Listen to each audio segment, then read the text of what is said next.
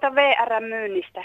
Suomi-poika on aika tyhmä, kun 600 miljoonaa, niin onko tuo raha tai mikä, kun arva ei mene kauan, niin Norja myy kahdella miljardilla Kiinalle tai tuonne naapurimaalle, niin mikä älyväläys tätä on kaikki itsenäisyyteen liittyvät asiat, niin aina myydään ja myydään ja seuraavaksi varmaan sitten kaupitellaan nämä kaupungit.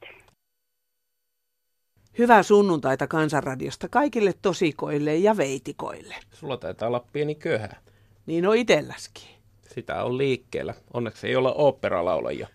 Ku- kultakurkkuja kuitenkin. Niin. Mutta sulla on sen verran nätimpi nyt toi ääni, että voitko ottaa tuon ekan puhelun?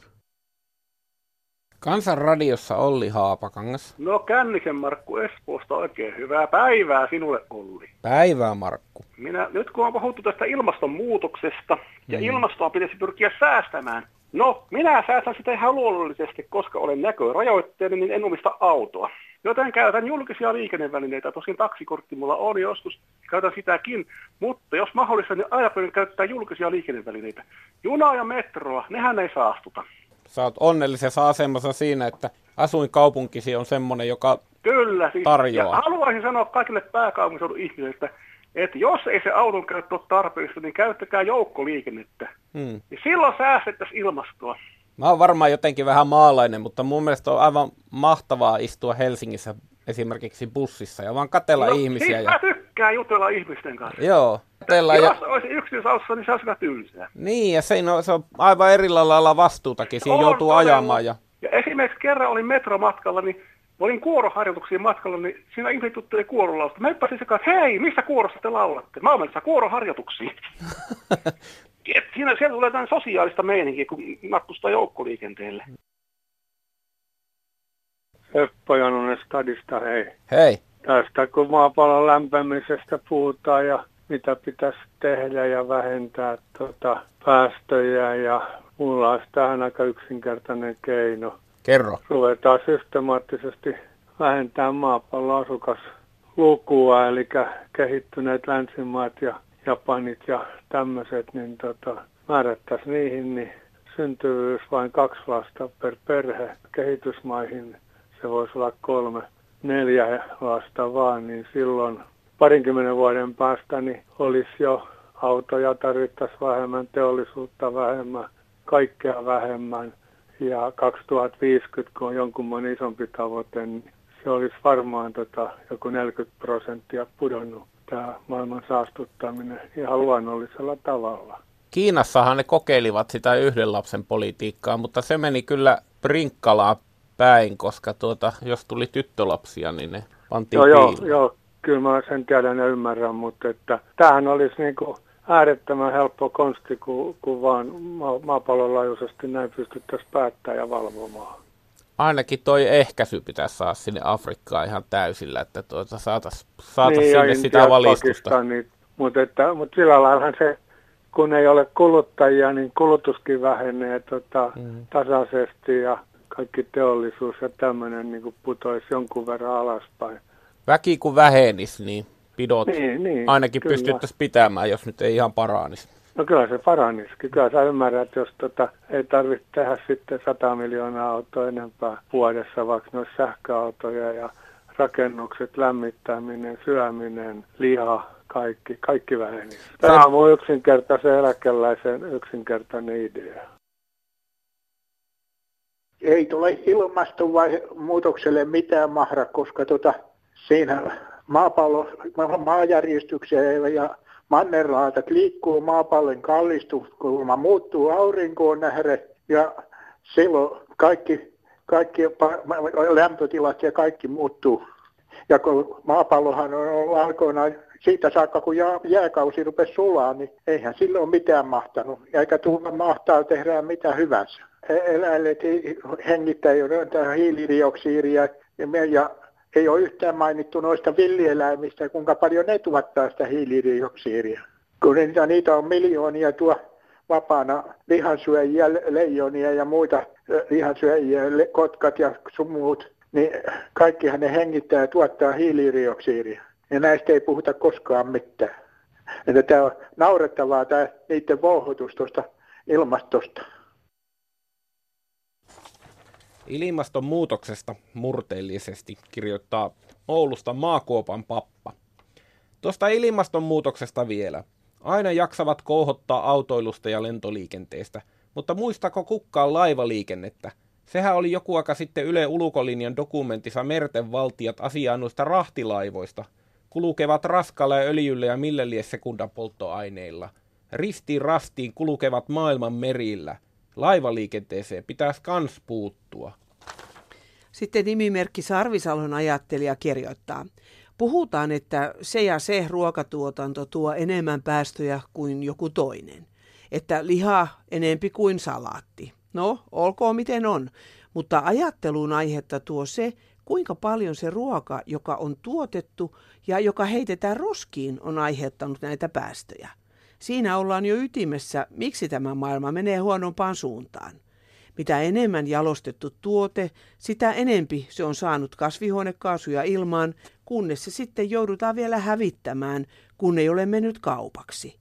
Tässä ollaan jo sitten ilmastonmuutoksen ytimessä. Turhaan tehty turhuuksien markkinoille ja sitten vielä se hävittämisen vaiva. Miettikää, jos voisi ostaa sen 30 prosentin alennuksella olleen tuotteen ja tällä tavalla auttaa maailman pelastamisessa. Suosittelen ajattelemista ostaessa. Myös niin, että ostan vain sen, mitä tarvitsen ja vältän ruoan heittämistä roskiin. Hyvät kuulijat, jos kymmenen työntekijän yrityksestä pistetään 1-2 työntekijää ulos ja ottavat tilalle 1-2 työntekijää, niin mikä muuttuu tilastoissa? Ei mikään, ihmettelee eräs mummo. Kiitos. No niin, Mäkinen täällä, hyvää päivää. Päivää. Irtisanomiskeskusteluun liittyen. Joo. Että se, että näissä pienissä yrityksissä, niin, niin ei niissä ole niin hirveän helppoa, ne ei ole mitään kultakaivoksia monikaan siellähän yleensä on tilanne myös se, että siellä on omaisuudet, talot, maat, mannut on mahdollisten lainojen taka, takauksena sun muuta.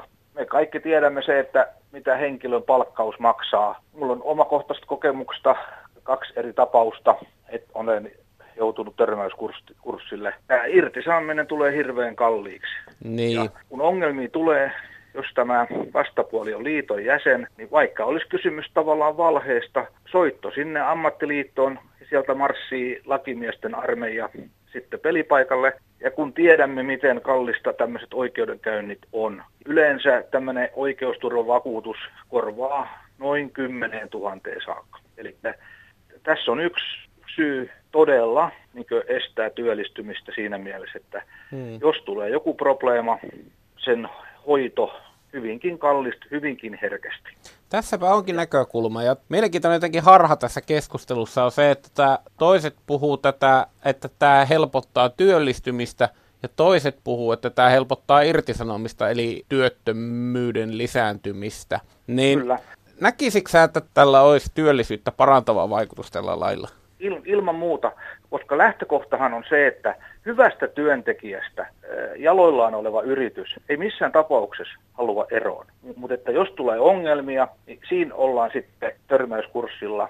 Niin nyt, nyt kun me näitä poliittisia lakkoja täällä pidetään, niin se on näille ulkolaisille firmoille, kun ne omistaa valtava määrä näitä suomalaisia yrityksiä. Se on hyvä signaali heille, että täällä pelataan tämmöistä, että voidaan aiheuttaa isojakin kustannuksia poliittisin perustein. Niin, sä meinaat sitä, että loppujen lopuksi, kun ruvetaan laittamaan kovaa kovaa vastaan, niin se on aina se työnantaja. Ja se on se, joka pystyy laittamaan sen lapun luukulle tai jättämään sen investoinnin tekemättä ja silloin ei ole kellään töitä. Juuri näin, mm. juuri näin. Ja me olemme niin riippuvaisia meidän ul- rajojen ulkopuolella olevasta toiminnasta ja ajatuksista ja päätöksistä etenkin. Tämä on niin minusta surullista ja se, että tota, tämä pienyrittäjän rooli – kun puhutaan tästä kolmikannasta, mit, mm. mitä se sitten liekään, niin. niin esimerkiksi Suomen yrittäjät ei ole siinä pöydässä. Pöydässä on EK, minkä jäseneksi pienet yritykset ei edes pääse.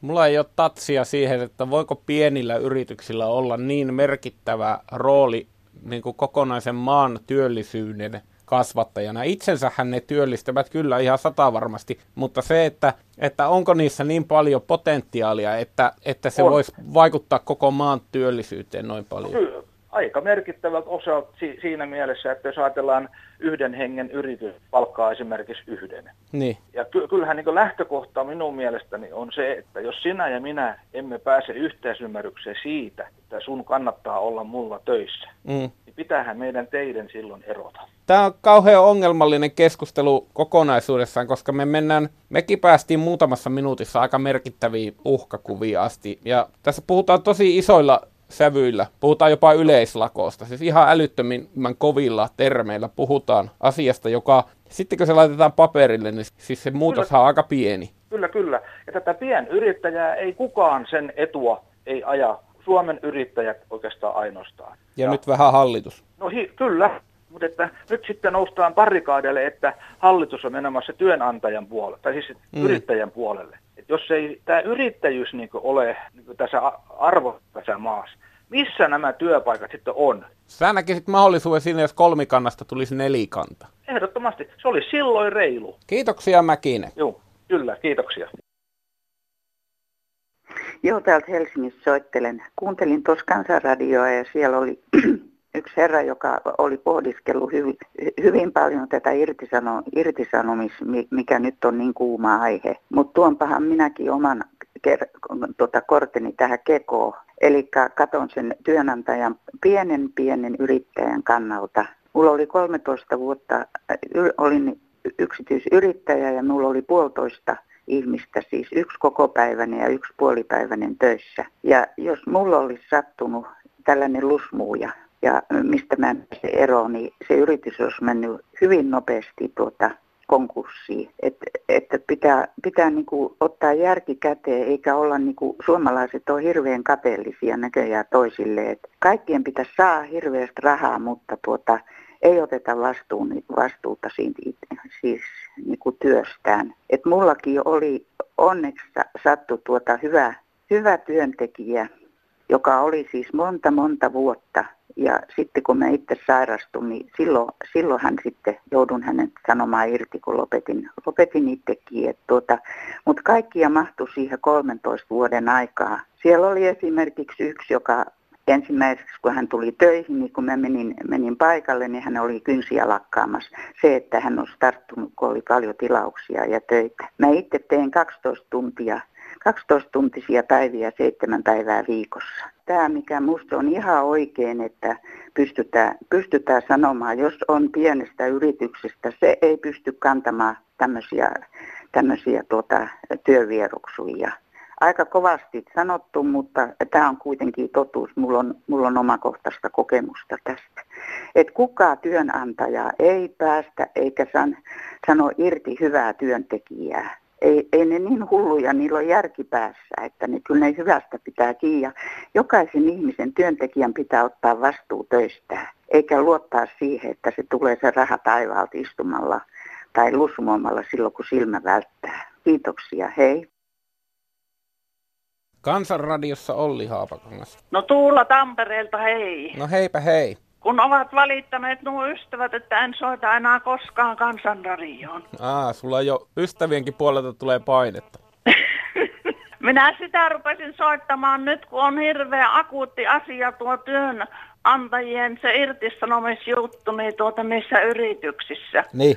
Mutta en ole oikein perillä tästä koko systeemistä, että täytyy se myöntää. Mutta ikinä minä en nuorena työntekijänä koskaan tullut irtisanotuksi mistään työpaikasta, mutta oli semmoinen tilanne, että kaksi konttorin johtajaa teetätti mulla kaikki työnsä, kun toinen lähti Rapulassa nukkumaan aamu huomenen sanottuaan ja toinen kierteli urheilujoukkueen mukana Euroopassa ja laitteli mulle postikortteja. Eli sä olit virkaa tekevänä johtajana? No minä olin virkaa tekevänä ja minun sisareni ehdotti, että minut olisi nimitetty konttoripäälliköksi, niin minä olisin osannut ottaa semmoisen työntekijän, joka tekee työnsä. Ja olisit ehkä saanut liksaa sen verran, mitä on vastuutakin. No mulla oli se pieni minimipalkka ja minä teen jo periaatteessa niin kahdeksasta tunnista niin 14 tuntisia työpäiviä. Illat sitten olin ilman palkkaa. Kerropa mulle Tuula, että miksi?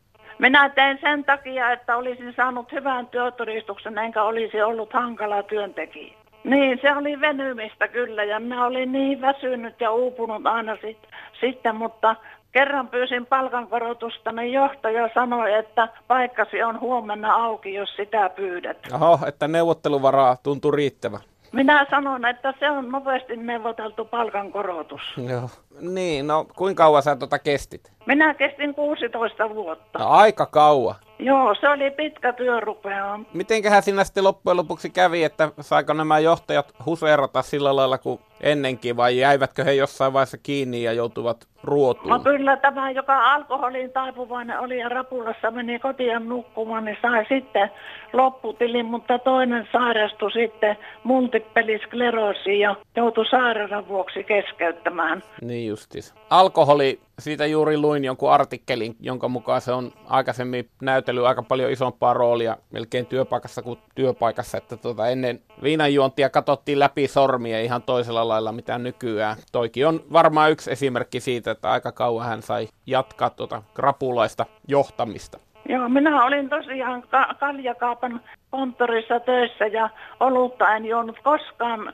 palavereissa enkä muutenkaan. Niin, niin ja sitä sanotaan, että ei sitä halua oman tehtänsä tuotteita koko ajan nauttia.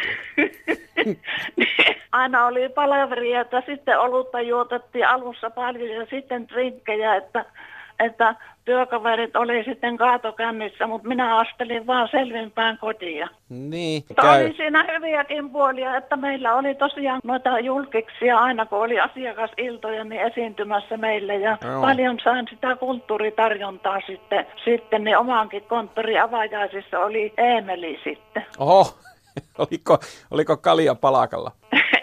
Ei ollut varmaan kaljapalkalla, mutta Eemeli sanoi minulle, että, että sinulla on tyttö kaunis talo, vartalo meinaan. Oho, aika, aika monen sanaleikki. Emeli, tu- Emeli tuli sieltä varastolta, kun siellä oli valkoisina pöytäliinnoilla, niin asiakkaat sitten kutsuvieraat istumassa, niin tuli tauolla sinne kahvioon ja kysyi, että mitä hän voisi tehdä, niin minä sanon, että avaan noita kukkapaketteja, kun on tuota paljon kiirettä, että en ehdi niitä avata. Ja Emeli teki hommia ja meiltä sujuu yhteistyö.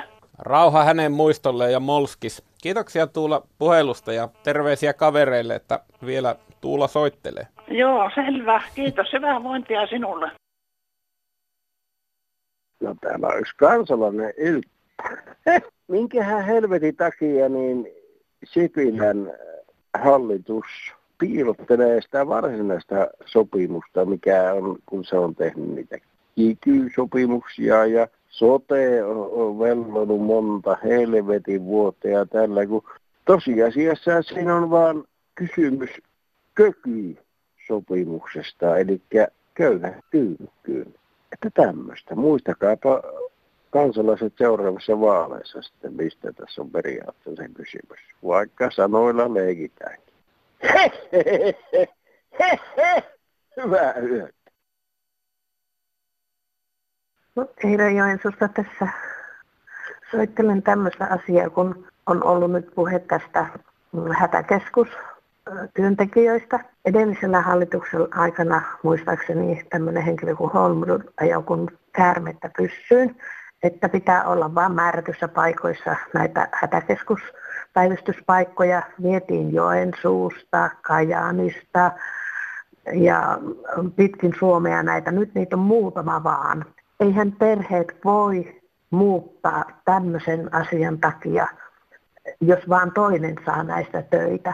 Että kyllä pikkusen pitäisi ajatella tuolla näitä, kun työpaikkoja siirrellään. Eli minä olen sitä mieltä, että työpaikat pitää tuoda sinne, missä on työntekijät. Että tässä olisi ajattelemisen aihetta ja mitä se maksoi, se siirtäminen. Nyt ei siihen työhön halua koulutetut ihmiset lähtevät muualle. Toivon parannusta asiaa. Jokin aika sitten siellä keskusteltiin 020202 numerotiedusteluun minuutin maksusta. Kysyin lääketieteellisen laitoksen numeroa Etelä-Suomesta ja kohta minulta kysytään, mitä hän asiaa minulla on ja mitä asiani koskee. Luulin, että he ehtivät jo yhdistää minut kyseiseen numeroon ja aloin selvittää asiaani. langan päässä otettiin asian kantaa topakasti ja luulin, että puhun asiantuntijan kanssa, koska hän osasi kysellä kaikista asiaan liittyvistä asioista. Hän laittoi asioistani sähköpostia kahteen eri paikkaan, joista heti soitettiin minulle asioiden eteenpäin viemiseksi. Henkilöllä ei ollut mitään kiirettä lopettaa puhelua. Aloin miettimään, puhuinko 02 vai kysymäni numeron kanssa. Selvisi, että 02 kanssa, koska operaattorini ilmoitti laskuni suuruuden. 02 teki asian tyhjäksi, etteivät veloita kuin neljästä minuutista ja sen jälkeen ilmaista. Laskuni tekee noin 100 euroa. Poikani pani paremmaksi 130 euroa. Tämä on huijausta ja kiristystä.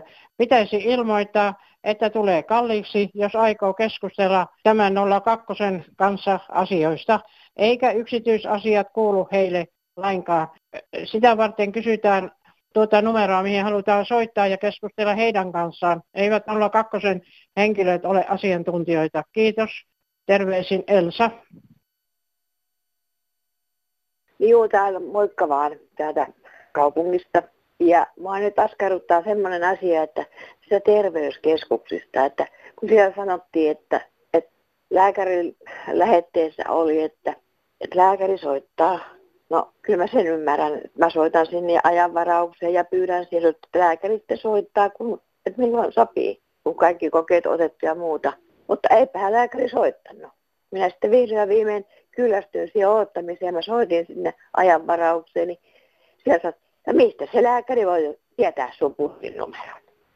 Pitkäsen mä ajattelin, no ahaa, oos mä niin pöliä, että en mä tiedä mihin mä oon soittanut. Et, et mä en tiedä sitä tilannetta, mikä, et hän, koska siinä oli, että varaa, aika, so, varaa soittoaika. Mulla on se lappu vielä tällä. Ei mitään vastausta, ei mitään. Et tälleen meillä täällä. Terveisin vaan. Ja sitten päivän pankkiasiat. Olen kuullut juttuja, kuinka pankit tivaavat selityksiä asiakkaittensa rahan käytölle. Kyselevät aivan pikkuasioitakin. Minulle kävi niin, että ostin kesällä pronssisen pienoispatsaan, joka esitti Leninin päätä, hinta 50 euroa. Maksoin verkkopankissa, kirjoitin maksun aiheeksi Lenin. Pari päivän kuluttua pankista soitettiin ja kerrottiin, että maksuliikenteeni on pysäytetty Helsingissä. Haluavat tietää, miksi laskussani on sana Lenin – Miksi on kirjoitettu, että Lenin? Selitin asian. Olikohan syynä pankkien lisääntynyt kiinnostus ihmisten raha-asioihin vai se, että seuraavalla viikolla oli Helsingissä Trumpin ja Putinin tapaaminen ja kysymys oli ehkä jostain turvajärjestelyistä. Ihmettelee Vääksystä Heikkilä. Sitten hieman turvallisimmille vesille. Kysyn, olen neuvoton, kirjoittaa monenlaista konstia kokeillut mummeli. Sain vuosi sitten vyöruusun kaulaani, siitä jäi hermosärky. Särkylääkkeillä hetkeksi hellittää. Kansanlääkärit, auttakaa. Tulevista neuvoista kiitos. No niin, tässä eräs henkilö soitti, että hänen joku tuttavan tuttavansa on hoitokodissa ja hoitaa siellä vaimoaan ja saa palkkaa, olikohan se nyt 68 euroa kuukaudessa. Nyt nämä nimikkeet on mennyt ihan sekaisin ihmisiltä. Se on semmoinen hoitotuki, minkä Kela maksaa kuukaudessa, joka on henkilöllä, jolla on paljon lääkkeitä ja, ja tuota, niin muuta semmoista menoa hoitoon liittyvää tähän sairauksiin. Eli ei se ole mikään palkka. Eli, eli tuota, niin nyt sitten hän asuu hoitokodissa, niin tämä voi olla tämä henkilö itse, tämä sairas henkilö itse, että hän ei hyväksy ketään hoitajaa sinne muuta kuin tämän miehensä. Monta kertaa on sillä tavalla, että eivät vaan niin kuin hyväksy, että tämä mies ei hyväksy, että kukaan muu tulee häntä hoitamaan, että onhan siellä sitten apu lähellä, jos tarvitsee sitä apua, niin voi soittaa ja pyytää apuun. Minä en ihan tätä allekirjoita tätä, tätä juttua, että siellä on paljon tämmöistä tämmöistä väärinkäsitystä. Ja sitten kun tämä asia on mennyt tuttavan, tuttavan, tuttavalta tullut, niin se niin kuin aina muuttaa muotoaan. Et yleensä kyllä meidän hoitokodeissa pyritään varmaan hoitamaan asianmukaisesti ihmiset. Hyvät päivänjatkot. Kiitos, hei. Joo, hei vaan. Mä soittelen teille, kun mä asun vanhusten hoitokodissa ja täällä säännöstellään niin ruo- ruokailun määrää sillä, että ei oikein ole suotavaa, että pyytää lisää ruokaa. Joo, ei mulla enempää nyt tällä kertaa. Joo, hyvää vointia. Hei vaan. Takametsien mies täällä päiviä. Päivää. Ihmettelen tuota vanhusten palvelulakia, että se pitäisi muuttaa oikealle nimelle. Se olisi vanhusten pahoinpitelulaki. Se olisi aika raju nimi laille, mutta perustele ennen kuin muutetaan. Kato, kun näitä vanhuksia pahoinpitellään tää kotona, niitä yritetään saada kotona asumaan niin kauan kuin suinkin. Sitten ne menee palvelutaloon, jossa ei ole mitään palvelua. Se on pahoinpitelyä se asuminen siellä. Jos osastolla on 26 henkilöä ja yksi hoitaja, ja, ja koska se on se yksi se minimi, minimikulma, mikä pitää olla. Ja sitten niin. kun tuota, siellä on kaksi semmoista osastoa, niin sitten ne hoitajat menee yhdessä tekemään toisen osastohommit ja sitten ne tulee se toiselle osastolle taas yhdessä tekemään illalla. Niin siellä on illalla seitsemän tai kahdeksan aikaa semmoinen tilanne, että yhtään hoitajaa ei ole missään. Osaatko sä selittää sen, että jos tästä nyt tulisi vaikka sata ihmistä ja kysyttäisiin niiltä jokaiselta, että, että pitäisikö tämä vanhuspalvelulakia parantaa tai vanhusten hoitoa parantaa, niin ne jokainen sanoisi, ei tuu semmoista ihmistä vastaan, joka sanoo, että ei kun se on nyt just ihan hyvä. Kaikki on sitä mieltä, että ne tarvii kunnon hoitoa. Miksi sitä ei tapahdu? Se on, se on ihan puhtaasti se, että koska vanhuspalvelulaki sanoo, että kunta pitää se järjestää. No kunta, kuntahan on aina perse auki, niin porukka, niin ne, ne järjestää, eikä, eikä ne ole mitään, siis kukaan ei vastaa niin kuin mistään kunnan niin. hommissa. Ei, ei ole vastuuhenkilöä, joka vastaisi mistään. Se on siis se on rahan käytössä niin kuin kaikessa muussakin, että se on täysin leväperäistä touhua. Mä oon sitä jo aikaisemminkin ihmetellyt tätä kuntien touhua, että miten ne saa sen rahan katoamaan. Vaikka, vaikka Einstein aikoinaan keksi rahaa häviämättömyyden lain, niin tuota siltikään se ei toimisi. No minusta tuntuu, että sitä ei pelasta muu kuin se, että ruvetaan ajattelemaan ihan toisella tavalla, eikä ajatella sata vuotta sitten ollutta ajatusta. Eli Eli lähtää tämmöisiin kokeiluihin, että, että siellä olisikin siellä palvelutalolla semmoinen nappi, mistä kutsuttaisiin hoitajaa ja maksettaisiin sille. Että ei se olisi tämä sosialistinen periaate, että kaikilla pitää olla yhtä huonosti. Niin. Jos ihmisen sattuisi olemaan 20 rahaa, niin se kutsuisi hoitajaa ja maksaisi sille sitä voisi kokeilla, mutta siinä on varmaan vähän, vähän tämmöisiä ajattelunmuutoksia, ei se mikään muu ole. Joo. Mitä se vanhus tekee sillä kaksikymppisellä, jos sillä semmoinen on kädessä, eihän se voi pääse menemään kauppaan eikä mm. mihinkään, niin mitä se tekee sillä kaksikymppisellä? Voisi ostaa palvelu, jos se sattuu semmoinen olemaan. Joo. Se, kun ei se ole kenenkään vastuulla, niin eihän sitä kukaan sitä vastaakaan Vastuuhenkilö ilmoittautuko? niin, olisi ihan hyvä, kun joku ilmoittautuisi. Täältä Etelä-Suomesta, hei, tämmöinen iso äiti soittelee. Keskustelin tämmöisestä asiasta, kun öisin soitetaan ovikelloa vanhemmilla rouvilla. Ja tota, se on erittäin ikävää, kun sitten herää siihen ja on ihan pökerryksissä ja sinä yönä ei enää nukuta ja sitten ollaan aamuisin ihan väsyneitä. Et kun jotenkin saisi tämmöisen jotakin apua joku neuvoisi. On kaksi kertaa ehditty kyllä katsomaan, että henkilö on ollut tota, pois menossa sitten. Kello on ollut kaksi yöllä tai kolme ja hävi sitten. Sitten on tota, noin, niin, saanut varoituksiakin, mutta kun mitään ei auta, niin, niin mitä sille voisi tehdä, jos jollain olisi hyvä neuvo tämmöiseen? Tämä on niin ikävää, että ihan sairastuu, kun ei saa nukuttua. Toivoisin, että joku antaisi hyviä neuvoja, miten saamme tämän yöllisen soittajan kiinni. Ja toivotan hyvää syksyä teille. Transitmies täällä, hei. luotettavuus autolla on tärkeämpi ominaisuus kuin esimerkiksi pieni kulutus. Auli osti Datsun 120 ja se vei 5,8 litraa. Eino osti Saabin 96 suomalaisen, se vei 9 litraa. Mutta aina kun oli märkä keli, niin se Datsun, joka vei 6 litraa, niin se piti vetää käyntiin. Se ei lähtenyt käyntiin startista.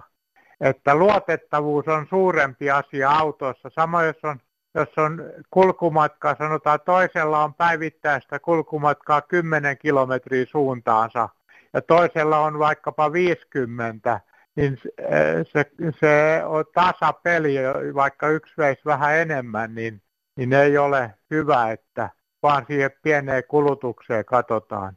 Hei vaan. Kansanradion puhelinpäivystys viikossa pitää lääkärin loitolla, jotkut sanovat. Nyt on taas päivystyksen vuoro, joten soittakaa lääkärit myöskin tänne numeroon 0800 154 64. Puhelu on sinulle maksuton. Ja postia voitte laittaa osoitteella Kansanradio PL 79 00024 Yleisradio ja sähköpostia kansan.radio.yle.fi. Minulla olisi ehdotus, että lopetetaan leipäjonot ja jätetään muutama hornetti ostamatta, niin sillä saadaan hyvin hoidettua tämmöinenkin ongelma. You.